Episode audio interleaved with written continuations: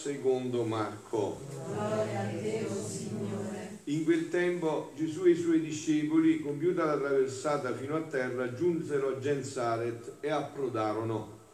Scesi dalla barca, la gente subito lo riconobbe e accorrendo da tutta quella regione, cominciarono a portargli sulle barelle i malati dovunque udivano che egli si trovasse. E laddove giungeva in villaggi o città o campagne, deponevano i malati nelle piazze e lo supplicavano di poter toccare almeno il lembo del suo mantello. E quanti lo toccavano venivano salvati. Parola del Signore. Gloria a Dio, Cristo. Parola del Vangelo cancelli tutti i nostri peccati. Ecco, allora abbiamo detto che stasera è questo grande giorno, questa apparizione della Madonna di Lourdes e vogliamo entrare sempre più profondamente in questo momento di preghiera. No? Avete sentito che eh, la prima lettura, non sono letture della, della Madonna, letture del giorno proprio, no? la prima lettura però c'è una incidenza bellissima, parla proprio del libro di Genesi, della Genesi, come è iniziata la creazione. Innanzitutto che cosa ci dice questa cosa come prima, primo punto fondamentale? Che Dio ha fatto tutto dal niente. Creare, la parola creare, significa fare dal niente. E questo lo può fare solo Dio. Noi diciamo ha creato quella statua. Che ha creato? C'è un materiale, cioè creare significa fare dal niente. Infatti per l'ebraico si usa un termine barà, cioè fare dal niente. Questo lo fa solo Dio. E avete sentito che viene pronunciato il primo fiat. Dio disse sia la luce. In latino si dice fiat lux, sia fatta la luce. Questo è il primo fiat con cui Dio ha fatto tutto. Poi ci sarà il secondo fiat, che è quello della mano, fiat mi secundum verbum tu, con cui tutto è stato riparato, tutto è stato ripristinato, e poi ci sarà il terzo fiat che ho scritto qua. Fiat voluntas tua sicut in cielo ed in terra, che si sta preparando per l'umanità. E adesso entriamo un poco dentro questo, questa, questa dinamica. Uh, c'è un passaggio molto sottile in questo Vangelo di Marco, non so se l'avete notato, no? Dice, e dove, là dove giungeva, in villaggi, città o campagne, deponevano i malati nelle piazze e lo supplicavano di poter toccare almeno il lembo del suo mantello. E quando lo toccavano venivano salvati, non dice guariti, dice salvati. Quindi che significa? Che la guarigione è un segno. A Lourdes, io ci sono andato per una vita a fare i barelliere, conosco benissimo Lourdes, e quanti ammalati ho visto io? Percentuali di guariti, pochissimi fisicamente, ma che cosa mi hanno dato a me gli ammalati? Mi hanno dato addirittura la vocazione, io devo la vocazione agli ammalati, che hanno pregato per me, mi hanno strappato, permettetemi, dall'immondizia degli uffici imposte e mi hanno chiamato a questa mirabile luce della vita di sacerdote consacrato. Lo devo proprio agli ammalati. E qual è più grande miracolo? La guarigione fisica o strappare uno dall'immondizia degli uffici imposte e farlo diventare ministro del regno? Eh? Quindi capite, cioè, il problema è molto profondo, perciò dice salvato, non guarito. Uno può guarire ma non essere salvato, e a che gli serve? È meglio che stava eh, malato e sarebbe stato salvato, che sia guarito e non sia salvato. Quindi entriamo un poco bene dentro questo, no? Proprio attraverso la Madonna, che lei è specialista di questo, no?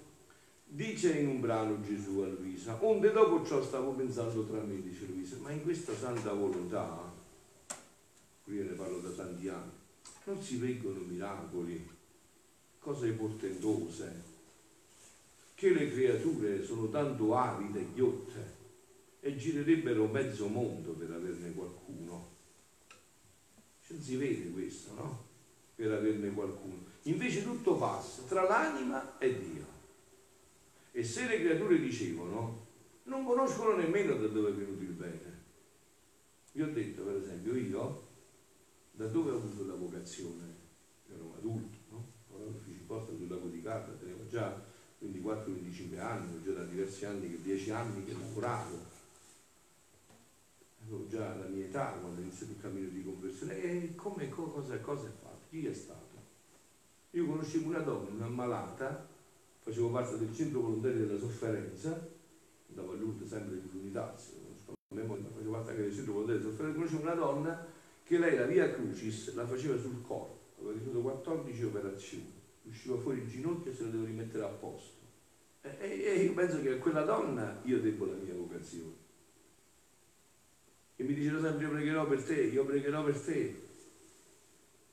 E fino a che ha raggiunto quello che ha fatto. E anche altri amati, non posso dire tante cose, no, devo parlare di questo, non di questo. Quindi, perciò dico allora, il punto fondamentale sta qua. Che miracoli. Allora, se le creature dicevano, ora mentre ciò pensavo, il mio Gesù ritorna da soggiunto, ma con un aspetto imponente. Che miracoli! Ma che miracoli! Non è forse il più gran miracolo il fare la mia volontà? La mia volontà è eterna ed è il miracolo eternale che mai finisce. È il miracolo di ogni istante che la volontà umana abbia un connesso continuo con la volontà di Dio. Questo è il miracolo che ne vale la pena chiedere giorno e notte. Che ritorniamo a quello splendore del, del fiat creante perché il terzo, fiat ci porta a quello splendore della creazione dove la nostra volontà era sempre una con quella di Dio e dove le malattie non c'erano, dove la sofferenza non c'era, dove non c'era bisogno di miracoli, perché era un miracolo continuato. Il risorgere i morti, dice Gesù, dar vista ai ciechi e altro, non sono cose eterne. Detto tante volte, Lazzaro è risorto, voi l'avete mai incontrato nei vostri paesi a Lazzaro, è morto di nuovo non sono cose eterne, sono cose transitorie, sono cose passeggere. Dopo dobbiamo morire, se magari guariamo da un acciacco, dopo ce ne prende un altro, cioè, ma invece qua è il fatto definitivo, qua sta il punto definitivo, no? I risorgeri da morti, dal vista ai ciechi ed altro, non sono cose eterne, sono soggette a perire, perciò si possono chiamare ombre di miracoli, miracoli fuggitivi, paragonati al grande miracolo e permanente di vivere nella mia volontà. Tu, dice Gesù a Luisa, non dar retta a questi miracoli, so io quando convengono e quando ci vogliono. E qua anche voglio fermare e poi continuare ancora un po' parlando soprattutto della Madonna che in questa santità è stata inserita e questa è la sua giornata per eccellenza. No? So io quando convengono e quando ci vogliono. Come mai, per esempio, i santi, gli i santuari stessi mariani, magari uno, diciamo, noi viene guarito, un altro invece non riceve quella guarigione esterna? Come mai? Perché è un progetto di Dio che sa Dio tutto quello che sa. Quindi noi, anche i santi, non è che potevano operare sempre, operavano secondo quello che Dio gli suggeriva secondo la sua volontà e secondo quello che era il disegno di Dio. Perciò dice Gesù io quando, quando ci vogliono. Tu prega, poi so io come mi devo, che cosa devo fare. Tu fidati di me. Poi so io quando serve e quando non serve. Quando bisogna andare per questa strada e per quella strada no. Se per esempio io avessi il potere di vedere no, il, le cose che succedono fra poco e direi guarda, fermati un po' ancora in chiesa, non andare via adesso. Dici, no, ma io c'ho, no, aspetta, perché io so che là c'è un ingorgo e che tu perderesti due ore ma tu non capisci mentre te lo sto dicendo. Poi ci vai a finire e dici, avessi sentito quello che mi aveva detto, e mo è tardi. Non hai sentito, mo che vuoi fare? Perciò lasciamo fare a Dio questo, no? E, e vediamo invece questo che stavamo dicendo più profondamente. Dice Gesù, figlia mia, la mia volontà è la santità delle santità, sì che l'anima che fa la mia volontà per quanto fossi piccola, ignorante, ignota, lascia dietro gli altri santi ad onda dei portenti delle conversioni strepitose e dei miracoli. Anzi, confrontandomi le anime che fanno la mia volontà, sono regine e tutte le altre stanno come al loro servizio. Un'anima che vive la volontà di Dio nascosta, che nessuno la vede, distanzia tutti infinitamente perché non è più lui che vive, è Dio che vive dentro di lei. Infatti la Madonna in uno degli ultimi messaggi, mi pare proprio l'ultimo, mi giugò, ha detto proprio questo, voi state nascosti, State silenziosi, fate quello che dovete fare. Questa è la santità per eccellenza. Invece noi siamo ingannati sempre dallo straordinario, dalle lucciole. Ma quello non conta niente davanti a Dio, perché tu puoi fare quelle lucciole solo per i fatti tuoi. Capito? Non conta niente davanti a Dio. Dio vede dentro, vede le intenzioni, vede quello che si muove nel nostro cuore. L'anima che fa la mia volontà, sentite, pare che fa niente e fa tutto. L'anima che fa la volontà di Dio, pure quando dorme, è russa, sta facendo la salvezza del mondo, perché quello Dio vuole per lui. Capito? Quello vuole Dio per lui. L'anima che fa la mia volontà, pare che fa niente e fa tutto. Perché stando nella mia volontà, queste anime agiscono alla divina. Cioè che significa agiscono alla divina? Se io sono una cosa sola con Dio, sono sempre connesso con Dio, quello che sta facendo Dio lo sto facendo io. È a posto? È facile capire? Eh? Se io sono una cosa sola con Dio, Dio che sta facendo? Sta benedicendo e io sto benedicendo. Dio sta facendo nascere migliaia di bambini e io sto facendo nascere con Lui. Dio sta creando, quando era all'inizio il sole, io sto creando con Lui. E se sto con Dio, sto con Lui, no? E quindi tutto quello che fa Dio lo faccio io. Così comprenderete un po' più profondamente la Madonna, perché adesso ne parla proprio Gesù di lei, della sua mamma. Perché stando nelle mie agiscono alla divina, nascostamente e in modo sorprendente, sicché sono luce che illumina, sono venti che purificano, sono fuoco che brucia, sono miracoli che fanno fare i miracoli. Quelli che li fanno sono i canali, in questi invece ne risiede la potenza, sicché sono il piede del missionario, la lingua dei predicatori, la forza dei deboli, la pazienza degli infermi, il regime dei superiori, l'ubbidienza dei sudditi, la tolleranza dei calunniati, la fermezza dei, nei pericoli, l'eroismo degli eroi, il coraggio dei martiri, la santità dei santi. E così di tutto il resto, perché stando nella mia volontà vi concorrono a tutto il bene che ci può essere in cielo è in terra. Chi dà la forza a un missionario di resistere alla missione? Magari una vecchiarella che sta soffrendo e sta cogliendo la sua sofferenza e dice il rosario l'offre.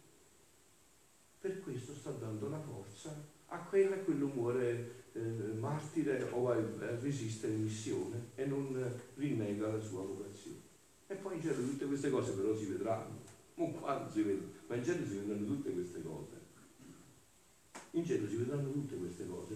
Voi sapete che oggi, di sei anni fa, ci fu quella famosa rinuncia di Papa Benedetto, no? Leggevo un articolo adesso, molto bello, dove lo interrogavo, moriva la sorella di Papa Benedetto, e gli chiedevano, ma può darsi che tua sorella ha dato la vita perché tu eh, continuassi ancora la tua missione in un altro modo pregando? E Papa Benedetto ha detto, lo credo, è possibile questo. Capito? Eh, sono misteri che Dio poi ci svelerà. Che magari un'anima nascosta, che noi non pensavamo nemmeno, che invece nel suo letto di dolore sta offrendo la sua sofferenza, sta pregando per questo, e sta lei, e questo, tutto questo.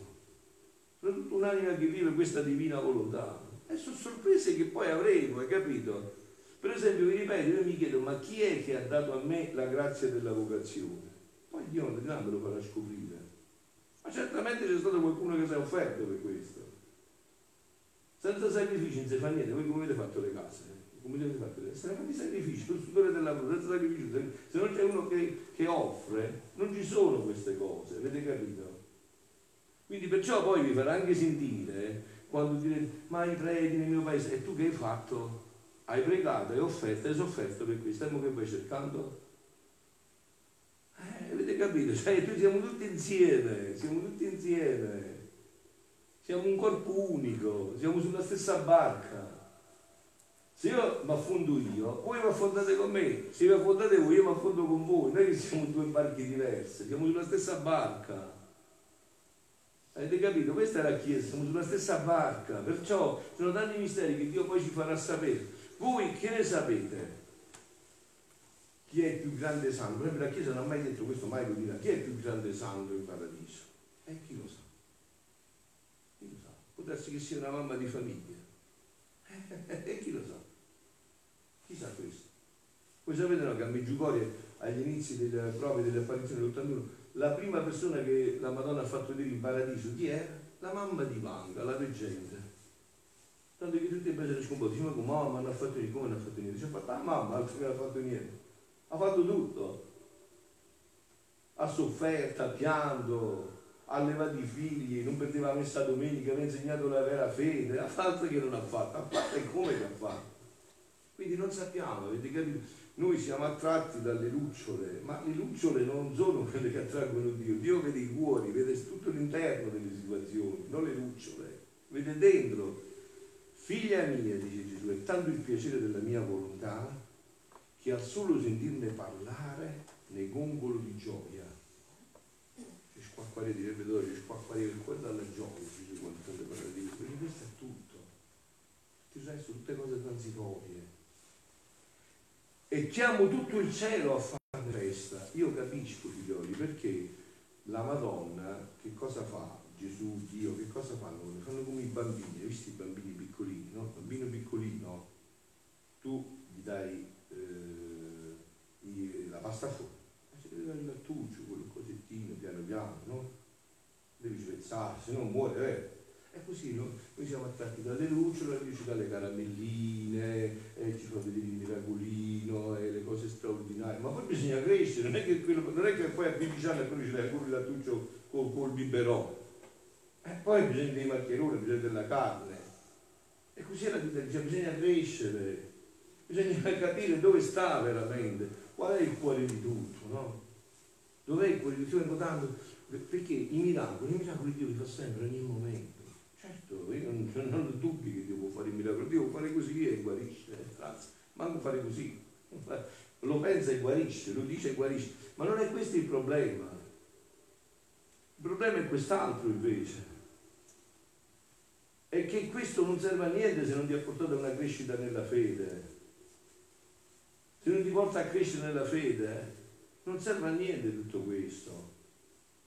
Lazzaro fu risuscitato davanti ai scribi e farisei. E i scribi e farisei che dissero? Ah, questo ha fatto pure risorgere a questo, e mo ammazziamo a lui e a lui, tutti e due li ammazziamo. A cosa è servito il miracolo? Non è servito a niente, anzi, a peggiorare ancora di più la situazione. Quindi non sono i miracoli, è questa crescita di vita che al solo sentirne parlare nei concoli di gioia chiamo tutto il cielo a farne festa.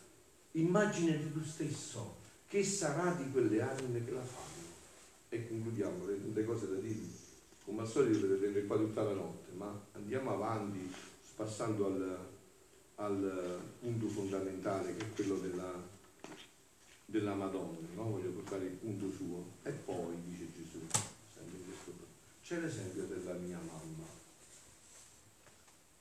Vera santità del vivere del mio volere. Voi andate a leggere tutto il Vangelo e ditemi dove avete visto che la Madonna fa un miracolo. Non c'è mai un miracolo. Addirittura a Cana di Galilea, un po' di acqua trasformata in vino, dice fate quello che lui, un figlio, vi dirà. E il miracolo lo fa il figlio. Eppure la Madonna, se, se San Bio, San Giovanni Bosco vi succedeva, che, alla risurrezione di morti, cosa poteva fare la Madonna? Immaginatelo voi, no?